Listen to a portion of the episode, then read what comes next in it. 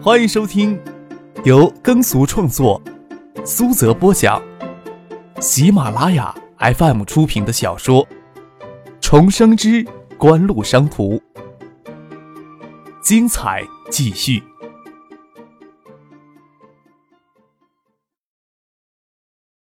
第四百零四集。前头的人嘀咕了一句，也没有听清楚，随他去了。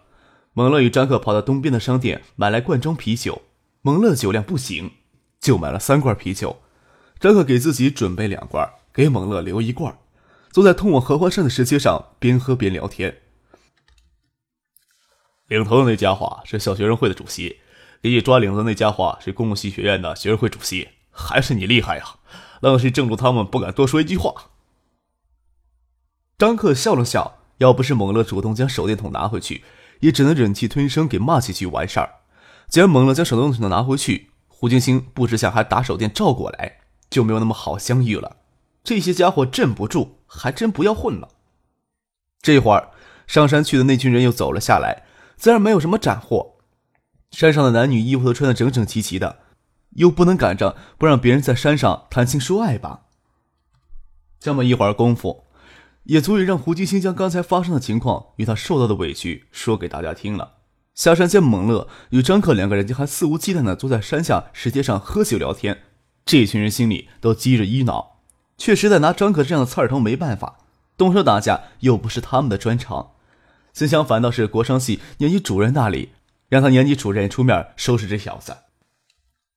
杜飞呢？这两天没见着这小子人啊。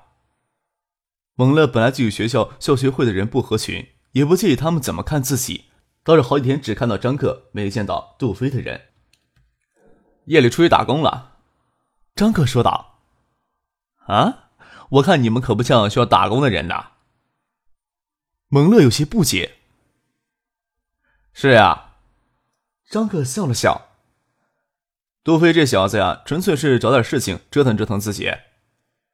那你呢？蒙乐问张克：“你怎么没跟杜飞那小子一样折腾折腾呀？”“我呀，我跟他就不一样，悠闲的时光享受都享受不及呢。”张克伸了个懒腰，笑着说：“还是你逍遥啊。”蒙乐胳膊肘撑在后面的石阶，人仰躺看着夜空如暗色的湖水，山上有两个人走下来。蒙乐仰躺在台阶上，看到周山长军那白白小腿。视线就循着小腿往上钻，他们在这里坐了蛮久，适应了微弱的光线，接触远处的微光，能看到从山上走下来的是席若琳。蒙乐愣在那里，张克回头看了一眼，完全没有想到会是席若琳跟一个面生的男人匆忙下山来，神色间还有些恍然。席若琳走到近处，要避开并肩坐在石阶上的蒙乐与张克时，才看清这两个人，愣了一下。有根草屑从长裙里的贴着小腿骨滑了下来，张克也有些犯傻呀，想不到刚才那一通乱吵，或许救了席若琳，硬生生的将视线从席若琳的身上移开。人家呀，跟男朋友到后山你情我爱，那也是再正常不过的事情。张克总没有立场说三道四，不过心想猛乐大概心里很不好受，看了那男人一眼，难道这就是前些天席若琳一直苦苦等电话的那个男人吗？徐若琳恍然的走开，这时候哪有胆量相认呀？蒙乐僵在那里也没有反应。张克倒在石阶上，看着夜空星雨暗云，将啤酒慢慢倒进嘴里，想安慰蒙乐几句，又无从安起。或许蒙乐他自己也想这样事情埋在心里吧。沉寂了一会儿，蒙乐突然说了一句：“我刚才我要谢谢你。”啊？张克听到猛了这句没头没脑的话，愣了一下，转眼间又明白过来是什么意思。这家伙还是善良无害的动物，感谢自己拿他的手电乱照一通，没有让希若英难堪吧？杜飞啊，今天夜里要值夜班呢，我陪你到我们宿舍喝酒去吧。张克拍了拍猛乐的肩膀，他得小心猛乐一个人跑出去喝闷酒，万一喝出个胃出血，没人理会，那就糟糕了。行。蒙乐跑出去要买酒，张克拉住他：“我们宿舍里边好多呢。”将自行车丢在女生宿舍楼前也不去管，今天晚上不要再碰到席有灵才好。带着蒙乐直接回了宿舍。冰箱里存了好多罐罐装啤酒，打球一身汗回来，往肚子里灌灌冰镇啤酒再舒服不过，就怕蒙乐这小子喝得太急，对他的酒量实在是没有信心。张克让蒙乐坐在阳台上等着，他先拿几罐啤酒进到温水里，问蒙乐要不要先喝咖啡。蒙乐心里也清楚，徐玲有男友，只是在这种情况下遇到，心里难免堵得慌。想想也真没有立场难过，只是心里淡淡的情绪，无论如何都化解不了，也没有特别要将自己灌醉的情理意愿。张可说要喝咖啡，他便说也行，先喝咖啡再喝啤酒。张可让蒙乐睡杜飞的床上。七点钟，杜飞从外面回来，看见猛乐睡在他的床上，自己抱一床被子铺在地板上呼呼大睡。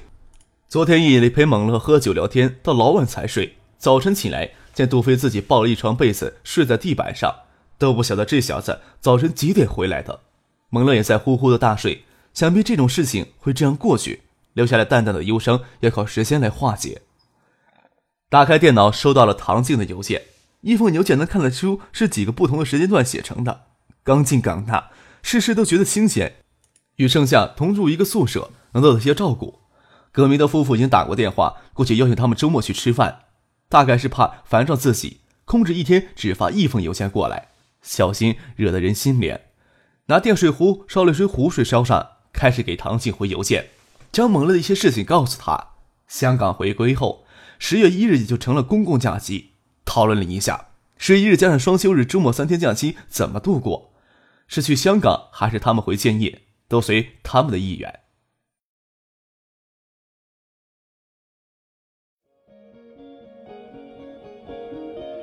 您正在收听的是由喜马拉雅 FM 出品的《重生之官路商途》。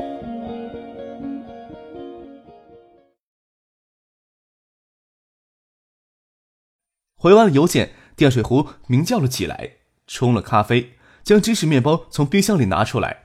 蒙乐给电水壶的自鸣声闹醒，看到杜飞睡在地板上，跟死猪一样，歉然的笑了笑。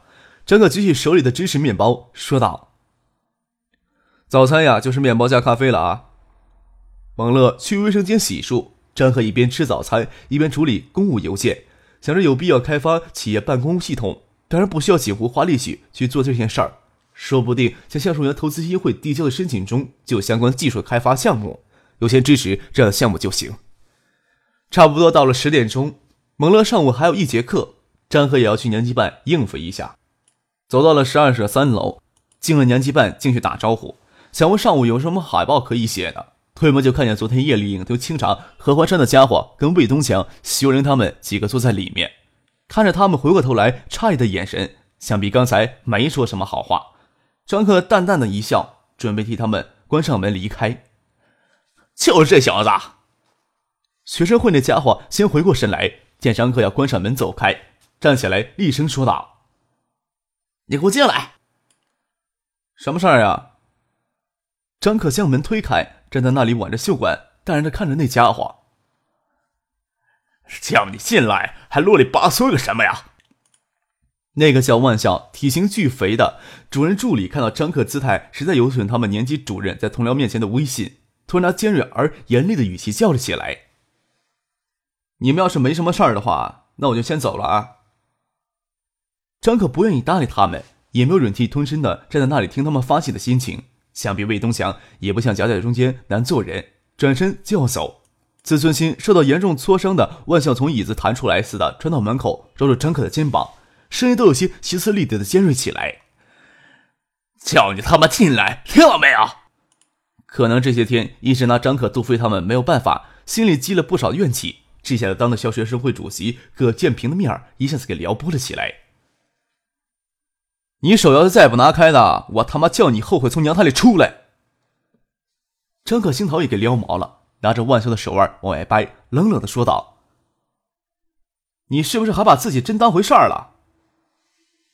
魏东强都不敢确定张克会不会在年级办动手打人，他也不会再傻到让打架斗殴的事情发生在年级办公室，没有把握镇住张克，连忙抓住万笑，又挥出去另一只手，出声制止他。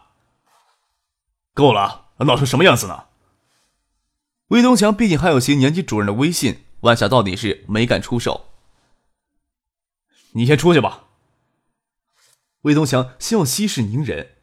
张克撇着嘴站在门口，冷笑着说：“既然要搞出这么大的动静，我倒还想听听是怎么一回事儿。”虽然没有马海龙、傅俊那样的身手，要将万笑这胖子干翻在地不是什么大问题。他还想看看魏东强有几个胆子敢偏帮万笑。这就是你们国商院的学生啊？学生会那家伙先按耐不住性子，站起来冷嘲热讽。这样的刺头不好好的捋一捋，你们以后的学生工作还怎么做呀？徐有林终于忍不住，指着那家伙的鼻梁骨要赶他出门。国商院的刺儿不刺儿头，什么时候轮到他们学生会来撸了？徐有林突如其来的爆发，才让大家吓了一跳，连魏东强都诧异万分的回过头来盯着他看。好吧，徐有林突然发飙，连万笑也安静下来。学生会那家伙脸色讪讪的，语气很弱的说：“我怎么了？有必要这样？”可是徐若琳的手指一直指着他的脸，说了声：“葛建平，这里不欢迎他，不欢迎我。”啊！”学生会那家伙的脸色这时候也掉了一掉，看了魏东强一眼，见魏东强没什么表示，知道留下来也是自讨没趣，掉头就走了出去。这边闹出这么大的动静，活动室那边躲军训的学生都惊动了，跑过来围观。魏东强挥手让那些学生都回去。谢子佳见事情跟张克有关，才不理会魏东强站过来发生什么事情。说实话，看到齐若琳突然发作，校学生会主席灰头土脸的走掉，张凯的心情又好了起来，倒也不忘教训万笑两句。我跟你讲呀，想要有有效的管理一个群体，首先要学会尊重这个群体里的每一个对象。你要学的东西还多呢。刚才我说的话，你听听也就算了，别往心里边去。万笑嘴角都在哆嗦，魏东强拿严厉的眼神制止他，他也只有按下心头的怒火。徐若琳声音缓和下来，让张克与谢子霞先去隔壁的活动室，也要给万笑留些颜面。张克笑了笑，也不计较什么，离开年级办，走到隔壁的年级办公室里。谢子佳充满好奇，他从年级主任助理万笑抓住张克肩膀，张克反威胁万笑那会儿看起，却不晓得前面发生了什么事情。有这么爆炸性的事情，还真是按耐不住心里的好奇。他可是唯恐天下不乱的主，张克无法走掉，他就站在那里不动，很同情的看着万象，咂了咂嘴，叹了一口气，跟万象说：“你真的很惨，都无法想象你以后会有多惨。”莫名其妙的说了这么一句话，人就闪着往隔壁的活动室走去。这，万象心里有怒火也无言，声音都变了调。他对张克发脾气，却不能对古灵精怪的谢子佳爆粗口。转过头来责问席若琳：“你刚才是怎么一回事啊？是纵容他，还是以后这么管呀？”到底是顾及学生的情谊，压低了声音，不过语气里的怨气还是十分的浓重。席若琳就看不惯他们这些人跑到国商院来指手画脚。葛建平能是什么好人？要不是葛建平跑过来告状，他还不晓得昨天夜里为什么张克会有猛乐坐在大山下的台阶上喝酒聊天，又不能说些什么。修灵最下这句话就差在他坐着，女生有女生的优势。万笑无奈的看了魏东强一眼，这叫什么事儿呀？魏东强没有理会万笑抱怨的眼神，只是说道：“你也收敛一下，有必要跟一个学生这么闹？”心里却另有所思。前两天，周金喜教授才将他叫过来说话，先是关心谢子家的情况，毕竟谢子强是惠山谢家的公主，周金喜也担心他跟谢家的亲密关系。要魏东强照顾一下，魏东强自然是连忙答应下来。话题扯到后来，周金喜又问及张克的事情，魏东强自然照实说了张克绝对不能算好的感官。周金喜倒没有说别的话。魏东强离开周金喜在校内的住宅，就琢磨些味道来。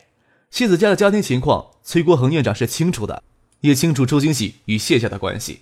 这一点，崔院长早就在开学之初跟他有过交代，一直都听说过周金喜背景不凡。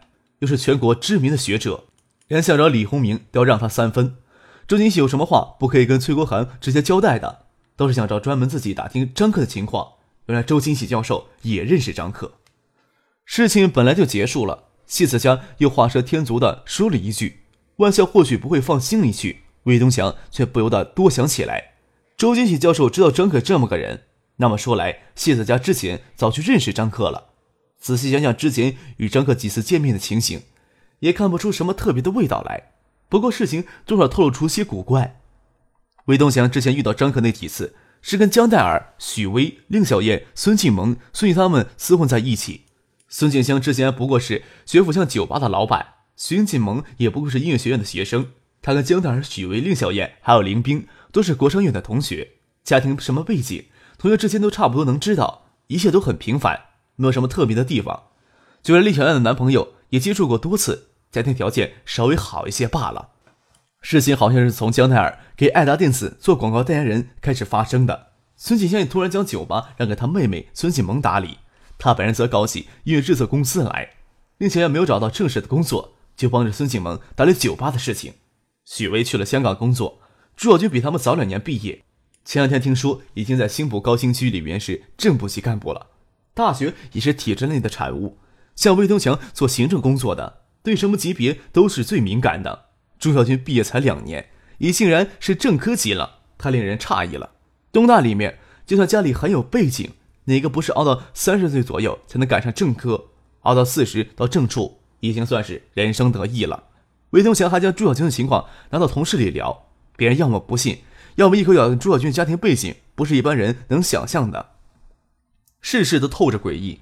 魏东强一声不吭地坐回他的办公桌，又站起来从档案里抽出张克的学生档案。这些天，他们在整理新生档案材料。国商业所有的新生档案都在年级版，坐回椅子上一声不吭的看着，都看了好几回了，几乎都能背下来。父亲张之行，新屋市副市长；母亲梁歌珍，新屋市劳动局人事干部，在校成绩都非常优秀，不过一看就是造假出来的。会考成绩造不了假，好几门功课都刚刚及格，连会考都刚刚及格，当要保送才能进东大，也就一个小官宦的子弟罢了。东大这届新生里，家庭背景比较强的，一抓好几十好人。再说了，就算新吴市的市委书记又怎么样？新吴跟东大有什么搭边的？葛建平还说了，昨天夜里跟张克起冲突那名学生胡金星是建市常委副市长胡宗庆的亲侄子，真是看不明白呀。徐若琳看到魏东祥在看张克的档案，没有说话，说了声校电视台有事儿，他就推门离开了年级办。下楼梯时看到张克走在他前面，昨天夜里的事情无法开口说什么。也就放缓脚步，不想跟张克打照面，免得尴尬。张克回头看了一眼，笑着点了点头，脚下没有停顿，就走出了宿舍楼的门厅。